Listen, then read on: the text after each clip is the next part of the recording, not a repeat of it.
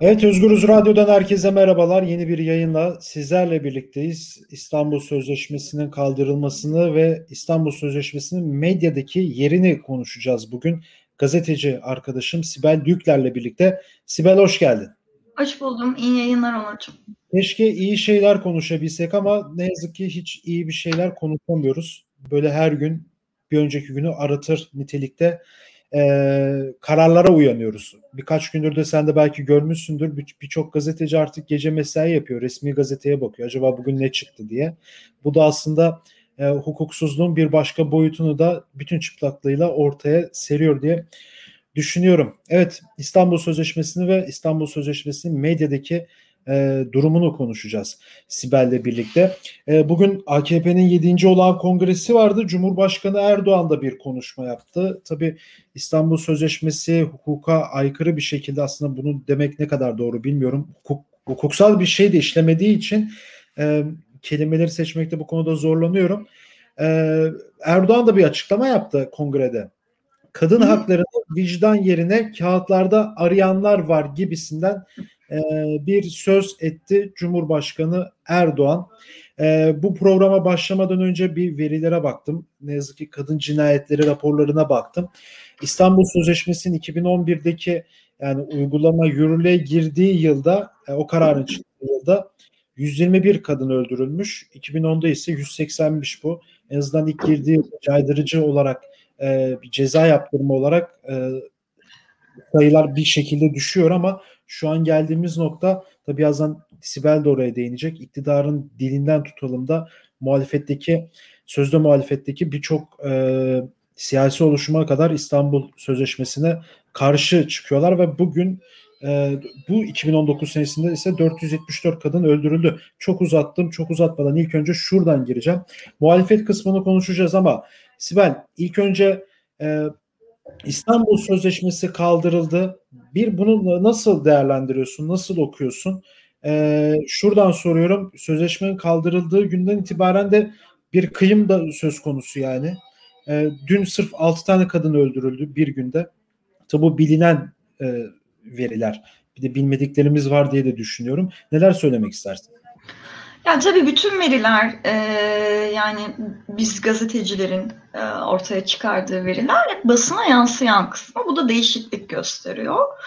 E, birçoğu basına yansımıyor. E, bazıları yani şüpheli kadın ölümü olduğunu da ortaya çıkaramıyorsun ki şüpheli kadın ölümleri e, çok fazla bu ülkede. E, onlar gizleniyor zaten şüpheli olmasının sebebi bu ama şüpheli olduğunu dahi basında göremediğin zaman aslında veriler senin elinde eksik kalıyor. Şimdi 2011 yılında Türkiye bu sözleşmenin imzacısı oldu aslında e, hükümetin çok da istediği bir şey miydi? Hayır.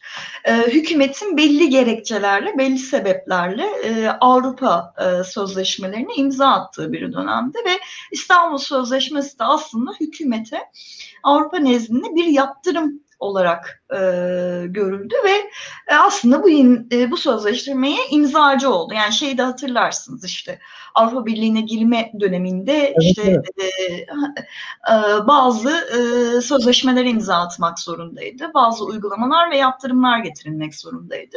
E, ya İstanbul Sözleşmesi'nde aslında hükümetin yani dönemin e, başbakanı olan bugün de imza attığı sözleşmeyi aynı şekilde feshetmeye çalışan kişi Erdoğan'ın e, o dönem imzalamasının sebeplerinden bir tanesi buydu. Ama sadece böyle göremeyiz tabii ki. Yani bizim önümüzde çok büyük bir kadın hareketi var ve kadın hareketinin mücadelesi var. O da Naide Opus. E, Opus yerine aslında onun kendi soy ismini e, kullanırsak Nahide Aygün davası ve annesinin davası. Yani İstanbul Sözleşmesi'ne Meral Danış Beştaş'ın avukatlığını yaptığı, eşiyle birlikte avukatlığını yaptığı davadır. Bu ve İstanbul Sözleşmesi'nin uygulanmasında e, ön ayak olmuştur. Yani çok emsal bir davadır. Evet. E, 2011 yılında ilk sözleşme e, ilk imzacısı olması ve İstanbul'da imzalanması ile birlikte elbette yani bir düşüş yaşandı ilk başlarda. Bu da zaten e, uygulanması ile ilgili oldu. Fakat e, bugün yani hükümet sözcülerinin, hükümet kanadından isimlerin ve e, yan taş diyeceğimiz e, gazetecilerin işte İstanbul Sözleşmesi imzalandı ve kadın cinayetleri arttı zaten azalmadı. Hatta aksine arttı savunusuna da e, gerekçe olarak şunu söylemek gerekiyor. Mahkemeler zaten uygulamıyordu. Yani uygulandığı mahkemeler çok azdı ama e, yani şöyle bakmak gerekiyor. İç hukukta yani mahkemede yetersiz olan e, bir evet. davada e, bir ceza davasını atıyorum kadın cinayeti davasında yargıtaya taşıyabiliyordun. Ya da e, mahkemenin e, işte kadın katillerine iç hukuka göre vereceği e, indirimler İstanbul Sözleşmesi uyarınca e, indirime gitmeyip ağır cezalarla karşılaştırılıyordu. İşte şey örnek verelim. Emine Bulut'un e, e, öldürülmesinde e, katil e, erkek Fedai Varan bana hakaret etmişti ben de dayanamadım öldürdüm dediğinde iç hukuk bunu haksız tahrik indirimiyle e, cezalandırıyor ve ceza da indirime gidiyor. Ama İstanbul Sözleşmesi'ne göre örneğin senin iç hukukunda olmayan ama İstanbul Sözleşmesi'nin dayattığı bir şey var. O da çocuğun yanında olduğu için en ağır cezayla cezalandırılmalı. Mahkemeler hızlıca özellikle e, kamunun vicdanını rahatlatmak amacıyla e, katilleri en hızlıca ceza verip gerekli indirimleri yapıp dosyaları kapatıyordu. Ama ve lakin e, yargıtay gibi bir şey var önünüzde. Yani istinafa gitmek gibi bir şey var önünüzde. E, İstanbul Sözleşmesi de burada çok büyük bir kuvvetti zaten. E, aynı zamanda e, şiddet sarmalının ortaya çıkarılması ve sadece katillere e, kısadan hisse kısaca cezalar verip kapatılması yerine şiddet sarmalının araştırılması ve e, o cinayette ihmali olan herkesin cezalandırılması e, ya da yargılanması için bir kuvvetti. Bugün bunu almaya çalıştılar ama sadece kadınlar değil tabii ki. E, kadınlar ve LGBT'ler açısından evet, çok, büyük, evet. çok önemli, çok hayati bir sözleşme e, İstanbul Sözleşmesi. Çünkü e, anayasa e, bize e, cinsiyet, ırk, dil, din temelli e, ayrımcılığa uğrandığı zaman ayrımcılık suçuna girdiğini ve bunun cezalandırılabileceğini söylüyor. Ama İstanbul Sözleşmesi'ne göre e, bir trans e, ya da herhangi bir LGBT e, ayrımcılığa ve nefret suçuna maruz kaldığında cinsel yönemin ya da cinsiyet kimliğinden ötürü ona anayasada e, haklarını savunacak e, bir madde olmamasına karşı İstanbul Sözleşmesi'nin dayanak gösterebiliyordu. Zaten e, konuyu buraya bağlamamdaki sebep de aslında İstanbul Sözleşmesi'nin çok büyük oranda LGBT'lerin haklarını koruduğu için ve anayasada güvence altına alınmayan haklarda mahkemelere yaptırım uygulatacağı için hedef gösterildi. Yani aynı zamanda aile kavramının sadece eşle, sadece ana babayla sınırlı olmaması sebebiyle de e, çok büyük tepki çekti. Yani İstanbul Sözleşmesi aile kavramında şöyle bir şey söylüyor. E, onu okuyacağım size. Tabii tabii, tabii lütfen. Sözleşmenin madde 3 e, bendinde şöyle bir değerlendirme var. Aile içi şiddet eylemi gerçekleştiren mağdurlarla aynı ikamet ya paylaşmakta olsun veya olmasın veya daha önce paylaşmış olsun veya olmasın aile içinde veya aile biriminde veya mevcut veya daha önceki eşler veya birlikte yaşayan bireyler arasında meydana gelen fiziksel, cinsel, psikolojik, ekonomik şiddet eylemleri olarak adlandırılacaktır. Şimdi buna kimi örnek verebiliriz Onur? E, enişteleri atıyorum. Kayınpederleri, eski eşleri, eski eşinin akrabasını veya LGBT bir e, kişinin e, akrabalarından yönelik e, göreceği şiddeti. Yani bu e, aile içi şiddet kavramının sadece işte anne, baba, eş e, ve çocuklar arasında sınırlı kalmadığını gösteren e, o aile yakınlığına dahil olmuş herhangi birini kasteden bir değerlendirme bu. Bunun içine eski kayınpeder girebilir, işte eski kayın girebilir, eski eş girebilir e, ya da işte bir e, transın e, eniştesi girebilir, akrabası girebilir, aynı evi paylaşmak zorunda değil ve evli olmak zorunda değil. Yani partner şiddetinden bahsediyoruz. Bu kadar geniş bir şekilde olduğu için gerek aile kavramının bu kadar geniş ele alınması ve o çekirdek kutsal ailenin e, aslında korunmaması tırnak içerisinde bu kadar sınırlı kalmaması ve o aile kavramının içerisinde o heteronormatif heteropatriyakal sistemin içerisinde girmeyen e, diğer tırnak içerisinde grupları da koruma altına alması yani LGBT'leri yani evlilik dışı birlikte olanları evlilik dışı çocukları da içerisine aldığı için çok büyük bir rahatsızlık e, meydana geldi e, geçen sene e, Nisan ayından itibaren. Tam orada evet. işte. Nisan ayında geldi ama işte Nisan ayından sonra neredeyse bir yıl geçecek şimdi. Bir yıl olacak. Yani medyada da bu sözleşmenin kaldırılması böyle adım adım bizi bu noktaya getirdi diye düşünüyorum ve nihayetinde de bugün e, dilersen oraya da girmek istiyorum. Ve Millet İttifakı'nın Orta Saadet Partisi zaten bu muhalif kanatta e, tırnak içerisinde yine muhalif kanatta e, İstanbul Sözleşmesi'ne karşı çıkan bir partiydi. Yani Hı-hı. her seferinde dile getiriyorlardı. Daha öncesinde de Saadet Partisi Yüksek İstişare Kurulu Oğuzhan Asil Türk'le Erdoğan görüşmüştü. Özel olarak bunu söylemişlerdi. İstanbul Sözleşmesi'yle kaldırılmasını istiyoruz diye. Yine Temel Karamollaoğlu defalarca bunun kaldırılmasını söyledi. Yine Clubhouse'da yakın tarihte Saadet Partisi'nin yetkilileri e, böyle siyaset meydanı gibi bir oturumda orada da bunu dile getirdiler. Bu sözleşme işte tırnak içerisinde aile yapısını bozuyor. İşte aile şöyle böyle falan fistan diye bir sürü bir şey söylediler ve nihayetinde onların gazetesi de Milli Gazete'de e, bunu alkışladı. Sözleşme evet. kaldırıldı bak. Şöyle bir saçmalık var. Benim aklımın ermediği şeylerden biri bu. Biraz öfkeleniyoruz artık bu konularda Sibel. Yapacak bir şey yok. Kusura bakma. Yani bu hukuksuz bir şey. Bir anda Tabii. bir insan geliyor diyor ki ben bunu kaldırdım diyor kalktı bitti. Meclise gelmedi. Meclise gelmesi gerekiyormuş ilk önce. Ya tamam ya meclise gelse orada da geçecek değil mi? Bunların Hı-hı. hepsi olacak ne yazık ki. Ama bir onun bir yolu da var yani o da olmadı. Direkt tek bir kişi bunu kaldıracağım dedi kaldırdı. Muhalefetteki o kanatta hiç buna itiraz etmedi.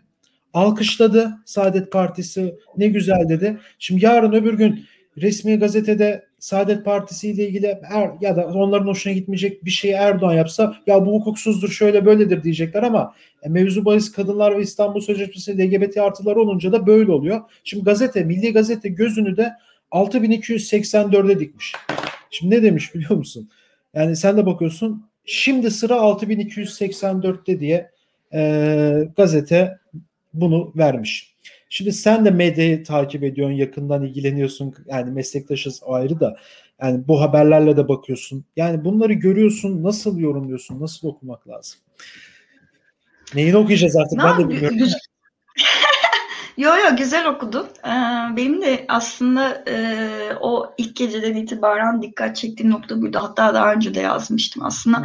Bu Saadet Partisi meselesini bir e, gazeteci Murat Yetkin yazdı ve Oraya bir türlü dikkat çekilmedi. Şimdi şöyle kadınlara kadın hareketine ne zaman saldırı olursa devletten, iktidardan yönelik hemen peşi sıra çok paralel bir biçimde LGBT hareketine de saldırı olur. Evet. Bu da böyle oldu. İstanbul Sözleşmesi'nin ilk kadınlar açısından gündeme soktular. İlk kadın hareketine saldırı yapıldı. Hemen LGBT hareketi e, hedef gösterildi. İşte Diyanet Başkanı'nın açıklaması, Soylu'nun açıklaması, diğer hükümetten açıklamalar vesaire. Günlerce çarşaf çarşaf hedef gösterildiler ve paralel olarak e, iki gruba da saldırı oldu. E, fakat yani senin de okuduğun kısım çok önemli ve çok kritik. Şöyle özetleyeyim ben sana. Kadınları ve LGBT'leri seçimde son koz olarak kullandılar e, ve e, haklarını seçim malzemesi yaptılar. Yaşamlarını seçim malzemesi yaptılar. Bugün İstanbul Sözleşmesi seçim ittifakı için feshedilmiştir. Seçim ittifakı için yok edilmiştir.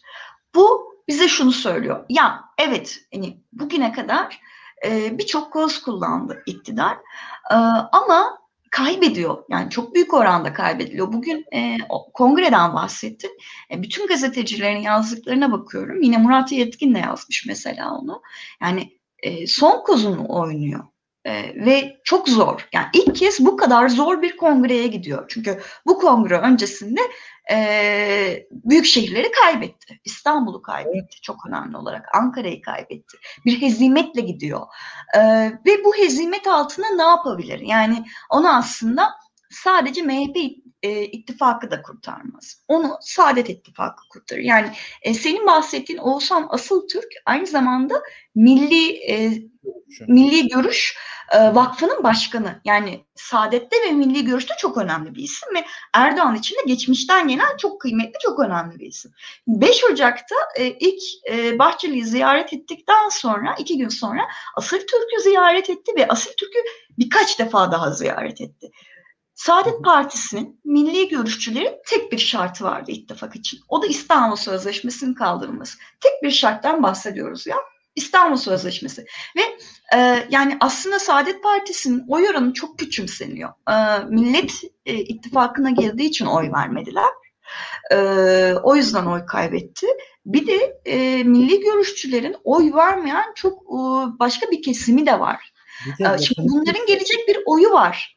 Aynı zamanda Saadet Partisi ile birlikte gelecek bir tarikat cemaat oyu var. O da İsmail Ağa cemaati. Şimdi Saadet Partisi geçen sene yani bu yaz İstanbul Sözleşmesi'ni kabul etmediğini ve desteklemelerinin mümkün olmadığını açıkladıktan sonra Erdoğan aynı zamanda İsmail Ağa cemaatini tarikatını ziyaret etti.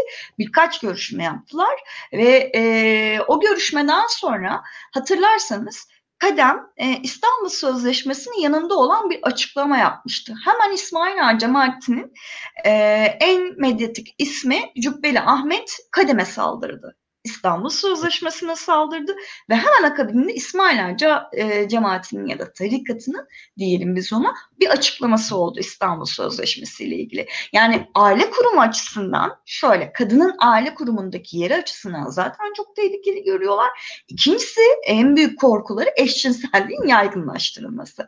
Daha sonra hemen e, Karamollaoğlu bu yönde açıklamalar yapmaya başladı ve bu sene yani onun ardından e, olayların büyümesi ve gitgide oy kaybının yaşanması, e, işte anketlerin e, Erdoğan'ın ve Cumhur İttifakı'nın oy kaybettiğini söylemesi üzerine bu sefer Bahçeli ziyaretleri, Asil Türk ziyaretleri başladı. Ve dediğim gibi o ilk baş e, noktaya gelirsem tek şart olarak İstanbul Sözleşmesi sunuldu. Şimdi Erdoğan bu noktada e, bir defa cemaatlerin ve saadetin oyu için İstanbul Sözleşmesi'ni kaldırdı. MHP'nin oyu içinde yani e, HDP'nin kapatılması gibi bir hamle de bulundu. E, hatta bunu e, bugün Murat Yetkin şöyle dedi. Yani MHP'yi memnun etmek için HDP'ye dava, müstakbel müttefiki e, Saadet ve İslami cemaatler için İstanbul Sözleşmesi, ekonomideki müttefiklerini memnun etmek için Merkez Bankası Başkanı'nı görevden alma gibi hamleleri gitti. Çünkü çok zor bir durumda. Şimdi e, zor bir durumda fakat o zor durumu seçim ittifakı denilen şey bizim hayatlarımız, kadınların, LGBT'lerin evet. hayatları anlamına geliyor. Bununla sınırlı kalacak mı? Bir gecede e, fesih. Bu e, kararnamenin 9. maddesiyle falan da desteklenen bir şey. Önce meclise gitmesi gerekiyor ama meclise gitmeden de bu kararı verebilir. Ama işte Avrupa Konseyi'ne gittiği zaman Avrupa Konseyi nasıl bir karar verecek onu bilmiyoruz. Geçelim e, İstanbul Sözleşmesi'nde geçelim. E, İstanbul Sözleşmesi'nin feshedildiği tarih tam 6284'ün 9. yıl dönümüne denk geliyor. 6284 sayılı kanun İstanbul Sözleşmesi imzalandıktan sonra bir sene sonra 2012'de yürürlüğe girdi iç hukuk göre. Yani bir yaptırımıydı İstanbul Sözleşmesi'nin ama 6284 aslında Türkiye Anayasası'nın, e, Türkiye Ceza Kanunu'nun kendi kanunu. 6284. Evet. Fakat e, 6284'ün kendi kanunu olması e, bir şeyi şu anlamda değiştirmiyor. Aile bozan, yuva yakan e, kanun olarak görülüyor zaten 6284. Evet. Çünkü o da e, ev içi şiddeti kastediyor. Aile içi şiddeti kastetmiyor aslında. Ev içi şiddet. Yani o evin içerisinde partner olabilir. O evin içerisinde nikahsız insanlar olabilir. O evin içerisinde baba, oğul, akraba, enişte vesaire gibi bir sürü kavram olabilir. Evin içerisinde pat diye girmiş biri olabilir. E, LGBT'ler zaten olabilir. Bunun içerisinde işte kadınları, çocukları e, koruyan bir e, sözleşme, pardon bir kanun olarak var. Ve bu zaten AKP'li kesim e, ve cemaatler tarafından e, yuva yıkan kanun olarak geçiyor. İstanbul Sözleşmesi kaldırıldığı gibi hemen bu sefer tabii ki 6284'ü hedef aldılar. Yani Süleyman Soylu Milli Gazete'nin e, ve diğer havuz medyasının çıkardığı manşetlerden önce bir açıklama yaptı.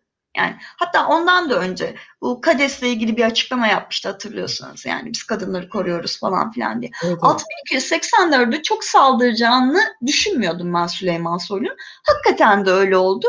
Hemen bu milli görüş e, gazetelerin manşetlerinden önce bir açıklama yaptı ve iç hukukta kadınların haklarının nasıl korunduğundan bahsetti.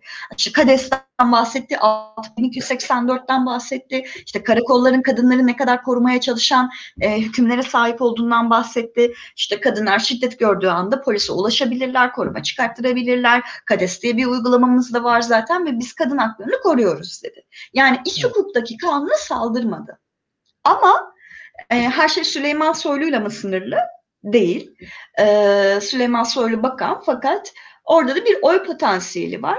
Bu noktada Erdoğan Süleyman Soylu'ya nasıl e, bir yaptırım uygulayabilir, yaptırır mı Soylu bu noktada ikna edebilir mi bilmiyoruz ama şu an önümüzde 6284'ün tehlikeye girmesi gibi bir söz konusu var. Yani bu da bir e, yaptırım uygulamaya itebilir. Ama ben yine şunun altını çizmek istiyorum bir Süleyman Soylu hani e, kendi İçişleri Bakanı olarak e, kanununa, İçişleri Bakanlığı yaptığı devletin kanununa laf edilmesini e, kabul eder mi, hazmeder mi? E, hadi bu olmadı kanunda değişikliğe gidilmesi talep edilir mi? O biraz muay, muallakta yani. Onu tam e, bilemiyorum, kestiremiyorum.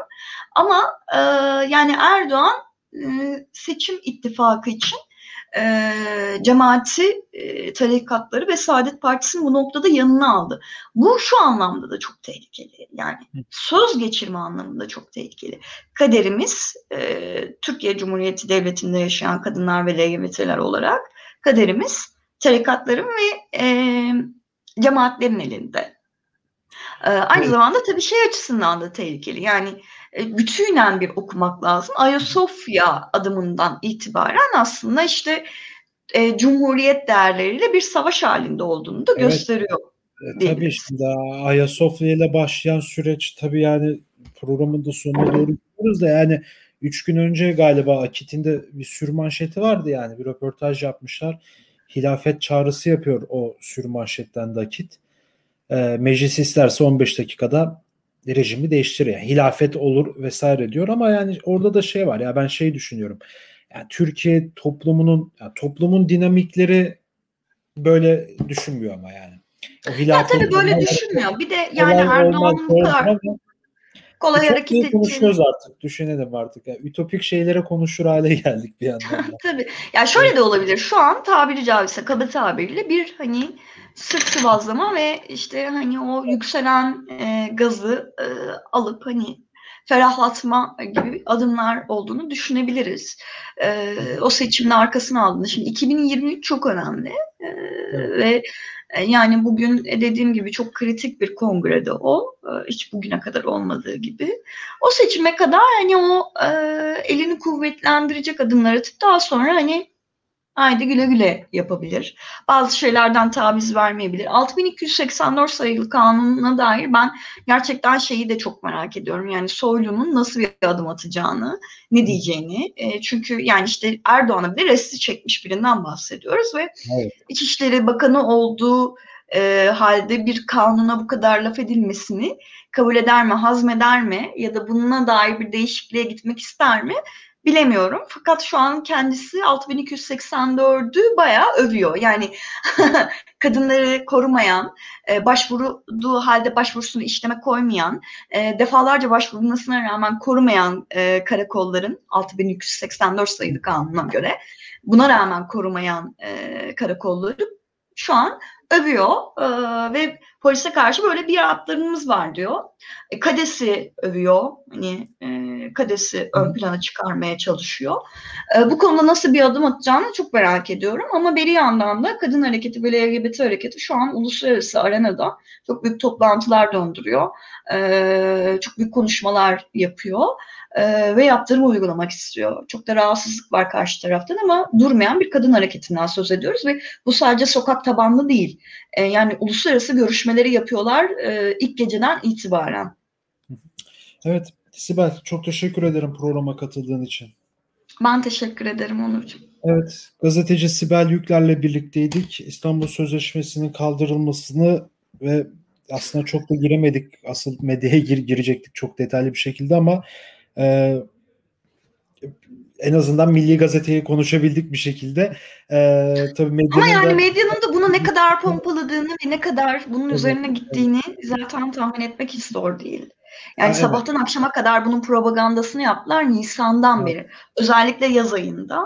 E şimdi de durmadan e, bunu oynayacaklar. Evet. evet. Çok teşekkür ederim Sibel. Başka ben bir programda görüşmek dileğiyle şimdilik hoşçakalın.